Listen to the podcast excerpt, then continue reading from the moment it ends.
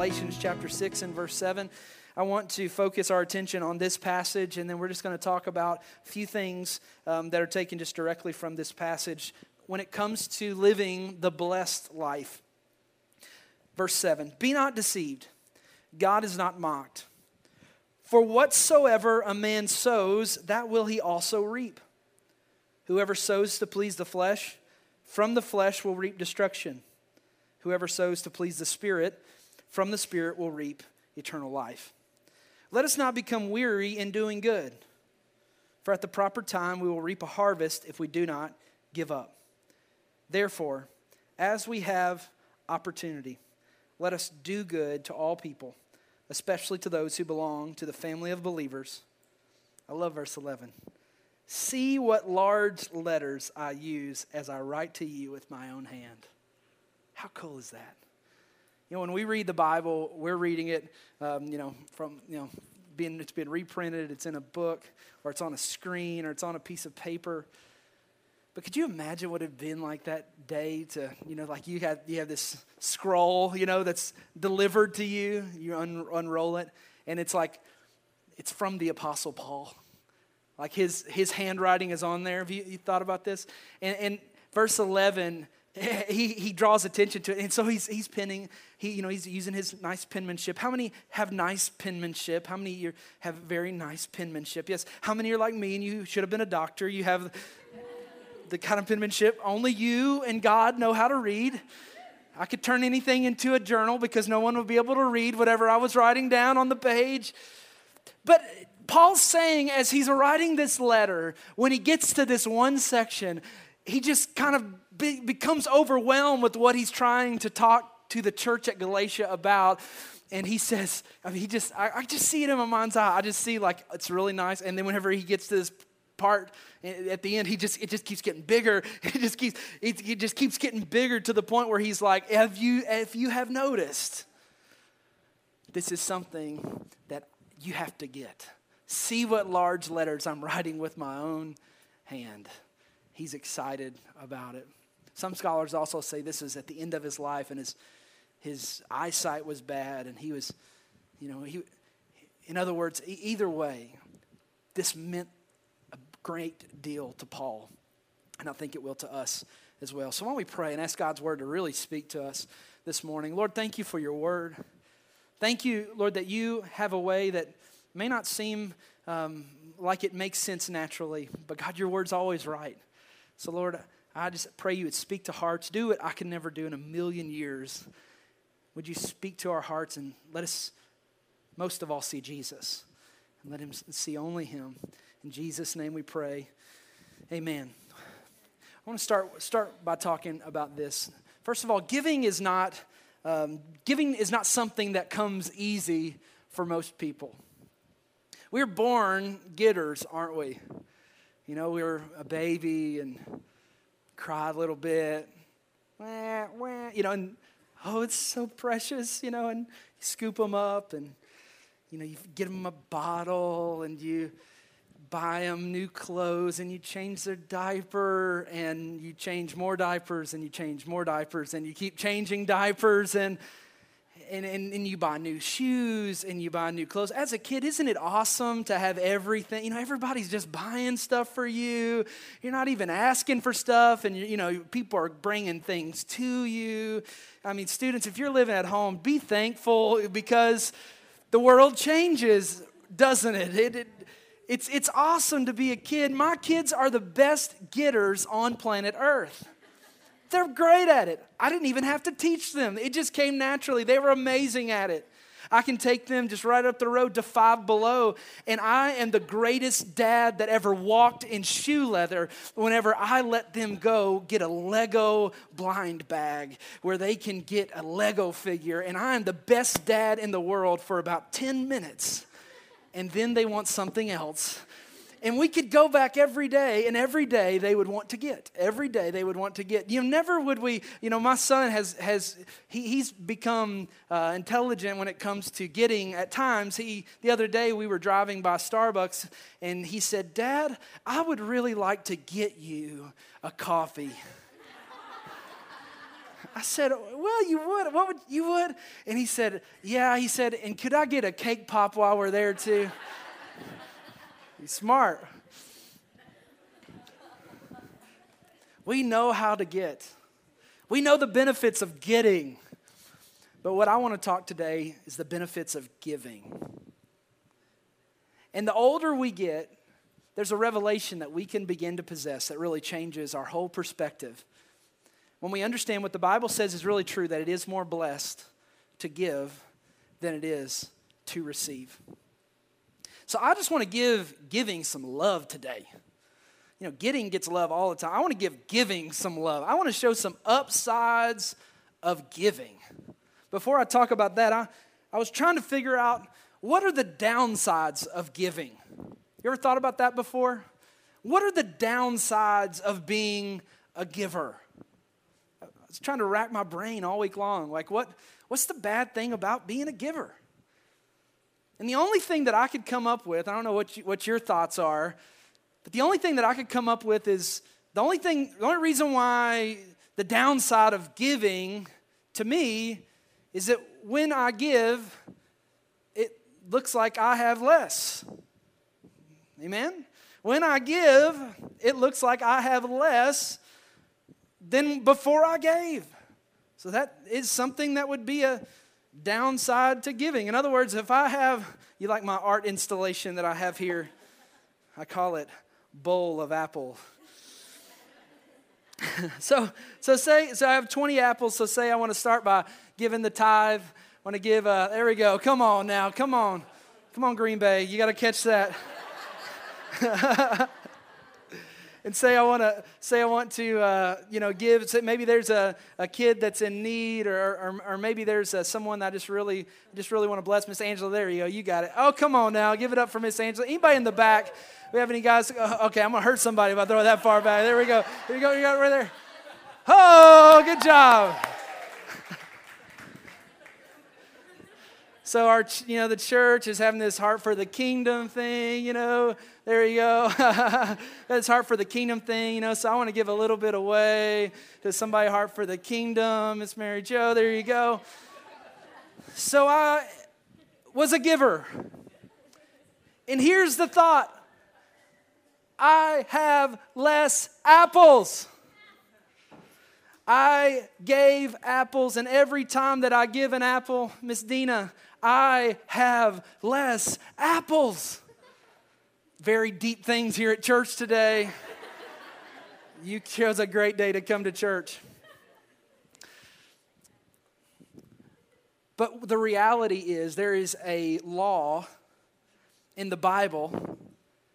We read about it in the book of Galatians that tells us something about the nature of giving and getting that we many times don't take into account when we think about what it means to give. And here's the law it's the law of sowing and reaping. The law of sowing and reaping. Here's the first point I want to make is that you reap what you sow. You reap what you sow. Here's the truth that giving is like sowing a seed when something leaves your hand, it does not leave your life. Giving is like sowing a seed. When it leaves your hand, it doesn't leave your life. What I want to say today is when I give, what I give is not gone. What I give is not gone. As a matter of fact, the only way to not have is to not give. Because simply what I have will be gone. This bowl of apples will not last very long. But what I give, when I give, it may leave my hand, it may leave my bank account, but it's not gone according to the Word of God. Look at what Galatians 6 7 says. Don't be deceived. God is not mocked. For whatever a man sows or a woman sows, that will he or she also reap. That there's a principle in our lives that I want us to get just, I want to get all wrapped up in today, understanding that there's a law of the harvest, a law of sowing and reaping, and I reap what I sow. If my only way that I can think, the only negative I can think of is I have less when I give, doesn't that make sense why God's word consistently, page after page, verse after verse, tells us the complete other, utter opposite of that? God's word consistently tells us the opposite to counteract our human thinking about what it means to be generous. Luke chapter 6, verse 38, it's there in your notes. Give, and it will be given to you. A good measure, pressed down, shaken together, and running over will be poured into your lap. For with the measure you use, it will be measured back to you. See, when we give, it may appear like it's gone, but what I want to say to you is when you give, you are sowing a seed. Now, I grew up out in the country in Kentucky and had the privilege of growing up next to my grandparents, right? Actually, right across the road. And they always had a garden in the backyard. And as a kid, I always loved going and uh, planting the garden with them. I went and got some seeds last night. Guys, this seed package was $2.79. Seeds aren't like they used to be. Come on, somebody. I was I had this like a like an old moment last night when I was buying this and I bought two packs of these, like it's gonna be five dollars. I said, What are you? When I was a kid, it was like a nickel for a pack of seeds, you know? And the guy's looking at me like, I'm older than you are, man. What are you even talking about? Uh, you know, so I had a moment, you know, so $2.79. But I just remember these being all over the place whenever I was a kid. I remember my grandparents' house, there were always just packets of seeds all around. And it was so much fun whenever we would go because they'd till the ground. And then we would go little by little. They would start dropping these seeds in the ground, drop the seed in the ground, and they'd cover it up with dirt. And I just thought it was so cool as a kid. And the hard thing that I kept trying to dig them up, you know, I kept trying to dig them up. We'd, you know, put a seed in the ground and then we would dig it up. But you know what? Never one time do I ever remember my grandparents putting the seeds in the ground and just saying, Oh, I'm so sad because I put the seed in the ground and just killing this poor seed, and we're not going to have any more seeds left. It's so bad, and I'm just putting dirt over top of it. You know, it's gone. Never one time. It was exciting. It was so exciting because they knew that they were, that was the first step before a harvest. As a matter of fact, they knew they could never have the harvest without the seed. They could never have the harvest until first there was a seed that went in the ground. And in God's word, it's the exact same. When we give, it's a seed that we put in the ground. It may look like it's gone. If you looked out the window the next day, which all of us kids did, to see what had happened, and I'd say, Mama, what's wrong? There's no plants out there yet. And she would say, Well, son, it's still there and it's growing. And it would take so much time before anything even looked like it was making a difference. But what you give is not gone. And even on this packet, it says 54 days to harvest. In other words, it's going to take some time, but when you sow a seed, it's making a difference in someone's life. You reap what you sow. The, what Jesus is talking about here in this passage in Luke 6, he, he's not even, his, his, his topic is really forgiveness, not even finances. He's saying if you don't forgive anybody, nobody's going to forgive you. If you have a bad attitude and judge everybody, then everybody's going to judge you. But then he says, if you give, then you're going to receive. In other words, there's just a law. Whatever in your life that you plant, it will come back to you. So you reap what you sow. Here's the second idea that I want to bring from this passage that I, that I see in this passage is number two, you reap where you sow. First of all, you reap what you sow, but secondly, you reap where you sow. Galatians 6 8, that ne- the next verse says, Whoever sows where? To please the flesh, will from the flesh, from the flesh, will reap destruction. But whoever sows where? To please the Spirit, from the Spirit will reap eternal life.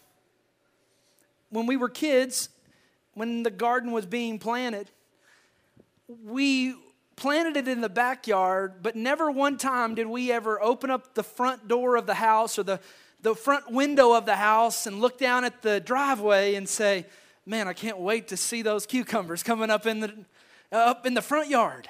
Never one time. We would always open up the back door and we would look out at the garden where the soil was and we would, you know, we would, when's it to come up next? Because you reap where you sow. We never expected to reap in the driveway because we planted in the backyard. And what God is trying to tell us and ask us the question really is where are you sowing your life? Where are you taking the seeds of your life and putting them into? And he says, You have a choice. You can either sow them in the things of the world, you can sow them in, in, in all natural things, and you're going to get a natural harvest. He said, But it's not going to be the harvest that you're going to want. Or you can make the decision to plant it in an eternal field. And you can sow the resources, the seeds, every aspect of your life, and you can either get a natural harvest or you can get a supernatural harvest. And this is what Jesus was trying to teach us time and time and time and time and time again. It's a seed. What you give is not gone, that there's something beyond just sowing your life in the things of this life. Luke chapter 12, in verse 15, let's look at this together. I wish I could talk more about this passage because I think it's a parable that really relates to, I think, every single one of us and, and, and the, the feelings that we all have, especially in regards to, to things that we own and have and want. Then he said to them, This is Jesus, watch out. Be on your guard against all kinds of greed, for life does not consist in the abundance of possessions. Verse 16, then he told them this parable the ground of a certain rich man yielded an abundant harvest. So that's awesome. This guy, he's already rich. And then he's getting more rich. He's verse 17. He thought to himself, What shall I do? I have no place to store my crops. Then he said, He gets a big idea. This is what I'll do. I will tear down my barns and I will build bigger ones, and there I will store my surplus grain. This guy's, I mean, he's, he's having a banner year. This guy's the goal. I mean, He's already rich. He's so successful that he doesn't even have a place for all his success, you know? It's like, hey, I got this extra Ferrari. Got one problem though. I don't really have a garage for the Ferrari because the garage is already full, you know, with my other cars. And oh, it's so sad. What shall I ever do? I got an idea. I'll tear the whole garage down and I'll build a three car or a four car and I'll store it in there. This is a guy we all feel sorry for, right? Or that we all would dream to be. Because watch what his next motivation is. This is amazing, written thousands of years ago, but how much does it connect with us today? He says, And I'll say to myself, You have plenty of grain laid up for many years. So take it easy. Eat, drink, and be merry. Man, this guy it's all about the things of this world. Like he thinks to himself, if I have a bigger barn with more stored there, planted in the earth, invested in this world, then man, I'm going to be able to eat, drink, chill, be merry. Life's problems will be gone. That's the goal. But watch what God says to him in verse 20. God says, You fool. Wait, God, this guy's not a fool. He's the goal. Like, he's what we all want to be. You know, he's large and in charge. He's got it all together. But God calls him a fool. Why? Because this night your life will be demanded from you. In other words, you're going to die. Then who will get what you have prepared for yourself? This is how it will be with whoever stores up things for themselves, but is not rich towards God. Wow. Are you for real, Jesus? I don't think Jesus' issue was with the man having things, but his issue is with the things having the man. It was his perception of investing everything he had on this earth. If I could say it like this life is like Monopoly. You could have a hotel on Park Place and Boardwalk, but at the end of the game, everything goes back in the box for someone else to pick up and play. So, everything that we have of this earth, someone else will possess if the Lord tarries. But everything that we invest eternally will have an impact that will never end. So the question is where are we investing our lives? That's why Jesus says in Matthew 6 do not store up for yourselves treasures on earth where moths and vermin destroy and where thieves break in and steal, but store up for yourselves treasure in heaven where moths and vermin do not destroy and where thieves do not break in and steal. In verse 21, so powerful. For where your treasure is, there will your heart be also. What is God after? What is God interested in about all of this sowing and reaping and, and, you know natural and eternal? What's the deal with all that? Why did God even invent giving? Have you ever thought about that? Why does God need giving? You know, I mean, he's the wealthiest. I mean, he has a th- cattle on a thousand hills. All he has to do is, you know, sacrifice some cattle or make a new cattle or make a new hill or, or make a new cattle with a hill. I mean, he could do anything. Cattle in a hill on a cattle in a, I mean, he could do anything that he wanted to do. Why did he invent giving? Was it for us or was it for him? I think it was for us. Because where your treasure is, there will your heart be also. Here's what I know. So take some of your money. Take some, maybe you have a little bit of savings. Take all of your savings or a vast majority of your savings and then just pick a stock and put it, put your money in that company. I promise, tomorrow morning you'll wake up saying, Man, I wonder how that company's doing today and you'll pull up your smartphone and you'll be like, isn't there some kind of stocks app that you have? I don't even have that app. And you'll download the app, you'll figure out where the stock is, and you'll, okay, it's doing good today. You know why? Because when you, put your treasure somewhere, that's where your heart, that's where your mind, that's where your affection and attention is going to be directed towards. So, doesn't it make sense where God says that's how your heart works? So, here's what I want you to do I want you to invest your life, your resources, your time into eternal things so that your life and your focus will not be about this world, but it'll be about eternity. So, where are you sowing? You reap what you sow, you reap where you sow. But number three, you reap later than you sow. So you reap what you sow, you reap where you sow it. You sowing just naturally or caring about making a difference in eternity. Number three, you reap later than you sow. Galatians 6 9, again, says, Let us not become weary in doing good, for at the proper time we will do what? Reap a harvest if we do not give up. So we reap what we sow, we reap where we sow it, and then we reap later than we sow. On my pack of summer squash seeds here, says I have 54 days to harvest on my pack of carrots here, Scarlet Nantes. I didn't know that's what carrots were called. Apparently they are. That's maybe why they're so expensive. These carrots take 70 days to harvest. Wouldn't it be awesome if every seed with God came like in a box where you could say 34 days? That's when the harvest from God's coming. Wouldn't that be awesome? You know, it's a lot like whenever I was a kid. We'd look out every day and we realize we, this may be the day that it's harvested. You don't know when it will be harvested, but you do know where and you do know what. You do know where and you do know what. Because it's the seed that we sow into the kingdom of God is not for today. it's really for tomorrow. This seed takes time to, to, to grow. And the same thing in our lives, there are things that take time to grow, and there are seeds that we sow that are literally not for us because we realize it's going to take time. A couple weeks, a couple weeks ago, it's during spring break, we went down to Legoland.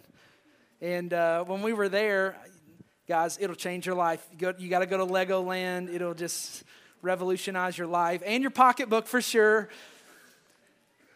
But it was so funny. We, we, had a, we really did have a good time because my, my boys were, were loving it. They were having a great time.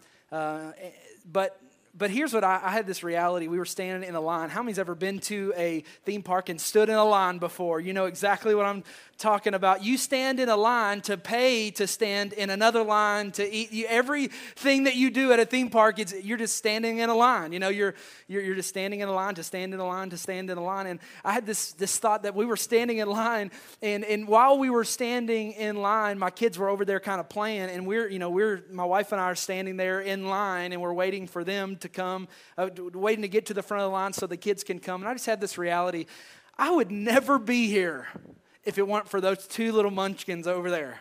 I would find a whole different way to celebrate a spring break than standing in a line surrounded by you know munchkins and legos and all this. You know, i would find a whole different way to celebrate my spring break you know than, than doing that with them. But what i realize is that the older i get that my life is not about me. That i'm standing in line for two little kids for, so that they can have an experience. I'm standing in line for them so that they can, they can, so that they can have an experience later. And guys, when we give, when we sow a seed, it's not even about us. We are standing in line for the next generation. If we can have the mentality that it's all about me so easily, at, at Disney, we used to live near Disney, and at Disney, they instituted a single rider line at most of the rides. And essentially, if you're with the, your family, you're kind of in the slow, big, normal line. But if you want to ditch your family, you can ride it multiple times without them. So, parents, go ahead. Just, just tell them you'll be back in an hour and ride it a few times. But this single rider line, and it's fun at Disney, but you know, we can oftentimes have that same mentality about church, can't we? That, that, that it's, it's, I'm standing in line just for me. That if I can't get in here and get it quick and get through fast, and, and you know what? I don't care about anybody else, but you know what? This is all about me, and I'm going to go from one church to another church until I get offended at that church. And here's, here's the grand revelation you're going to find there's not a perfect church. There's not one. This church is not a perfect church. Everyone you go to is going to be filled with imperfect people. If you find a perfect church, leave. Because you'll ruin it. I mean, seriously. what you'll find is imperfect people standing in line for other people. You know, the church I grew up in wasn't perfect, but I thank God someone stood in line for me there. I'm thankful that someone gave me an opportunity to hear about Jesus and let them say whatever they want to say about this church, but let them not say that we didn't care and that we didn't weren't willing to stand in line so that someone else could have an experience with God. You know, that's what happens when there were people here before the sun came up literally. People here as the sun was coming up standing in line for you. And there are people, God, help us to stand in line for people all around us because it's not about us. We reap later than we sow. John chapter 6, verse 9 says, Here's a boy with five barley loaves and two small fish, but how far will they go among so many? This is that passage where Jesus feeds the 5,000 men plus women and children, but he does it with the boys' lunch. And it's, my wife was packing uh, our four year old's lunch for preschool. She said this week, Do you want the PB and J or do you want the Lunchable? And he said, I want the Lunchable. And when he said that, I'd been, I'd been thinking on this, and I thought, who packed that boy's lunch?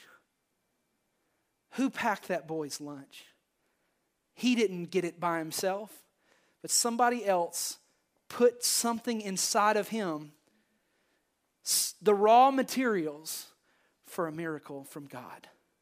That's what we want to do. That's why we have heart for the kingdom. That's why we do what we do week after week because we want to stand in line, realize it's not about us, but we're trying to load the lunch of another generation to make a difference. You know what God's doing among our uh, young people is absolutely unbelievable. Just I, was joking earlier about the main the main the main event, and uh, yeah, but we were.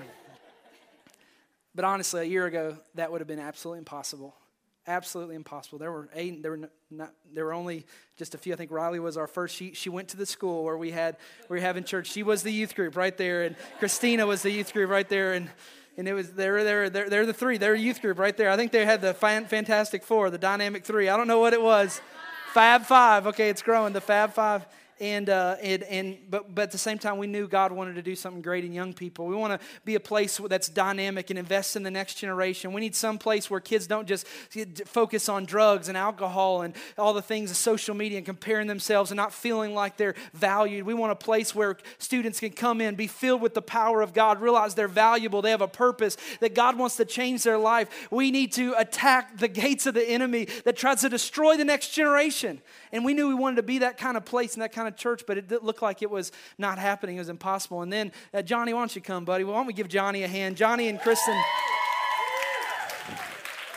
Awesome, awesome amazing couple or gift to the church. God brought, God brought Johnny and Kristen here, and they had a heart for young people and began to serve and have a passion for them. And, and God began to, to do a work in students. And I promise tonight it will be a crazy, it will be so exciting in here. It was so packed out last month when we had the main event. We're doing this the last Sunday night of every month. It is awesome. It's a great opportunity. If you know students, middle school, high school, college students and come. But it's so full. But but I remember last month walking away being like, God, how in the world did that even happen? It was awesome what God's doing in, in our students, but because it just wasn't there not too long ago. And Johnny and Kristen got the vision to have a retreat where they would go away and, and they would pray that God was going to do a work in, in, in, these students before they launched this service. But, but we, we, we had the heart to do the retreat, but at the same time, uh, there were students that weren't able to afford to go on the retreat. So, right when we announced it, we didn't ask for anything, but right whenever we announced, uh, Johnny had some people come up to him. Why don't you tell me, tell them what you were telling me?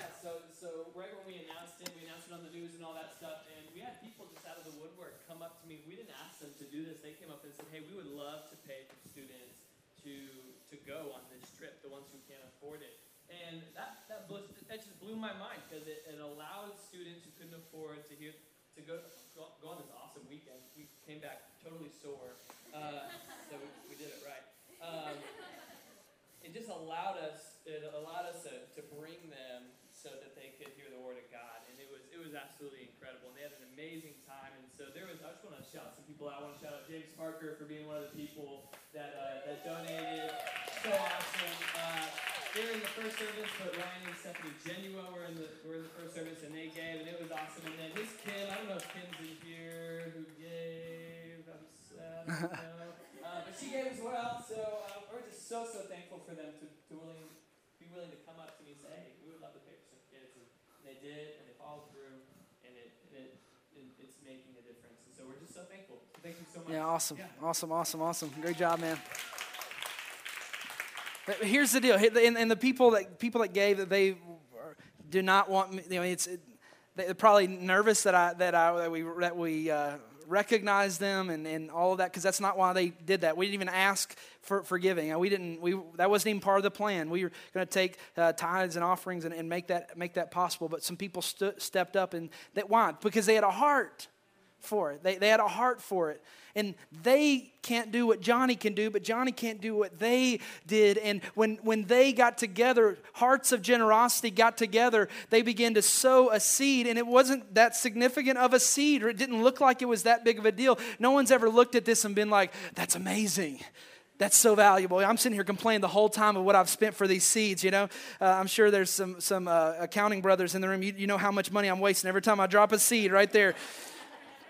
But they're but they're but they're seemingly not very valuable. I mean, what's what's what's it worth? You know, spending, fifty bucks to, to, to, so that a kid can go to a retreat. You know, I mean, that's not that big of a deal. But guys, I wanted you to see every time that you give and make a difference, and specifically in the next generation, you are sowing a seed, and you don't know what's going to happen because just from that one retreat, we've we it's like it started a movement really of teenagers that are excited to bring their friends and to, to make a difference, and it all starts with someone that's willing to just sow a seed and be a generous kind of person.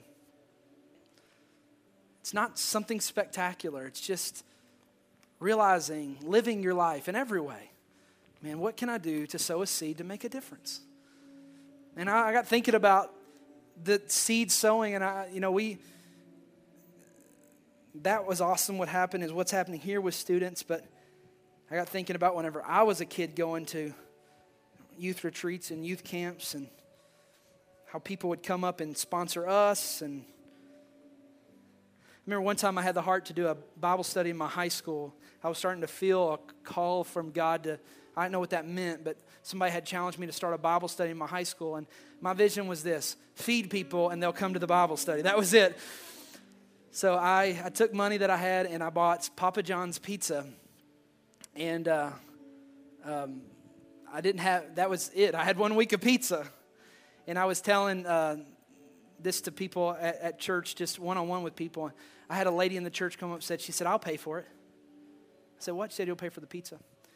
And uh, over the course of that year, that one lady spent $1,400 buying pizza for my Bible study that at one time had over 120 kids in it. And it wasn't just that, it was in that Bible study that I felt I had a moment in that Bible study where I said, This is what I want to do the rest of my life.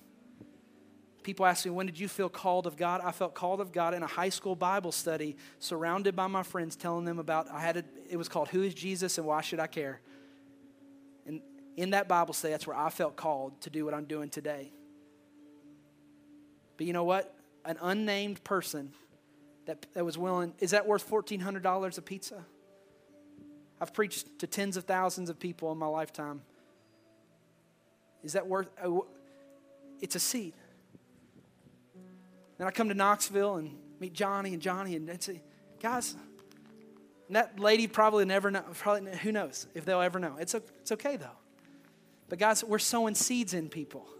We don't know what'll come up. We don't know what, how it'll grow. We don't know when it'll grow. We don't know what it'll do. But, but, but everything, because here's the deal on these packets, the, the packet says that, that, that there's 70 days to harvest, but it also says 12 feet. and I guess that means if you put them out, it makes 12 feet of carrots. I don't know what that looks like, but 12 feet of carrots. But because here's the reality. Here's, here's, the fourth, here's the fourth truth I want to say that okay so you reap what you sow you reap where you, where you sow you reap later than you sow and here's the fourth idea you reap how you sow. Because when you sow in that seed there's potential. In, in the potential is this that this this one carrot seed is going to grow and then it's going to produce more carrot seeds, and that's going to grow, and it's going to produce more carrot seeds, and more seeds, and more seeds, and more seeds. And the more that you sow, the more that there's going to be a harvest in your life. That's why Second Corinthians, that's why Galatians 6:10 says, Therefore, as you have opportunity. That's what this is. That's what Heart for the Kingdom is. It's opportunity. Let us do good to all people, especially to those who belong to the family of believers. 2 Corinthians 9 6 says, Now this I say, he who sows sparingly will also reap sparingly. But he who sows bountifully will also reap bountifully. Each one must do just as he's purposed in his heart, not grudging or under compulsion, for God loves a cheerful giver. And God's make God's able to make all grace abound to you so that always having all sufficiency in everything, you may have an abundance for every good deed. You reap how you sow. So if you want an abundant harvest, you, you, you, give freely. You serve with abundance. And that's, that's how you can be cheerful. Because you know there's a law. It's like the law of gravity. You can't change it. But when you see, when you when you sow those seeds, they're not gone, but they're they're coming back to you. Come on, my apple people, they're coming back to me. Where where are my apple folks at? There we go. Come on, they're coming. Oh, they're coming back to me. Where are we at? Come on, they're coming back to me. They're coming back. Like a juggler. I don't know what's going on. they're coming back. Anybody else got a man? Y'all, y'all don't like me, do you? Y'all don't like me at all. Come on, Dan.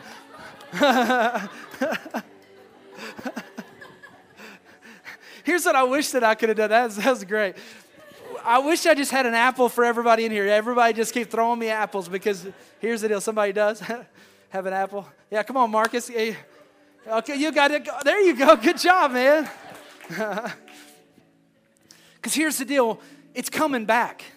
It's coming back. I want to tell somebody in faith it's coming back. It's coming back every seed you sow, every hour you spend, everyone you love, everything you do. Don't let the enemy lie to you and say when you give, it's gone because it's coming back to you. Pressed down, shaken together. If I were to take all of these apples and plant them in the ground, if I, here's the deal if I would leave it in this basket next week, nobody's going to want to eat them. They would be dead in a week. I mean, they, they would be nasty may have worms in them, maybe they, would be gross. But if I took all of these apples, went in a field, and planted all of these in the ground, we may not see it in our lifetime, but there would be some time. If we would allow, allow God to do the work of sowing and reaping, there would be a time where there would be thousands and hundreds of thousands of apples. A whole orchard could come out of these simple apples here if I were to sow it into the ground and let God do His work. Guys, we get to give. We get to be a part of this. We get to sow our lives into something that's greater than our lives because our life, my life, can be required of me today. And the only thing that's going to matter is what I did of eternal value. So, my last question I have today is what kind of harvest do I want? What kind of harvest do I want in my life?